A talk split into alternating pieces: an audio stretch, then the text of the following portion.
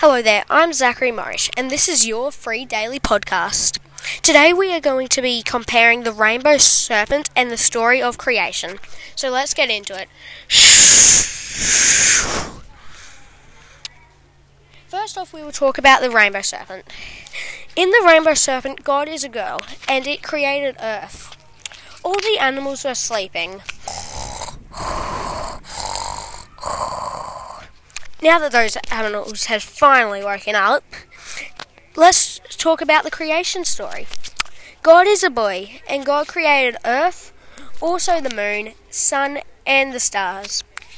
Now let's fly over to the same things. And I know, I know, I know. There's not much, but anyway, they all walked on Earth, and also they, and they both created Earth.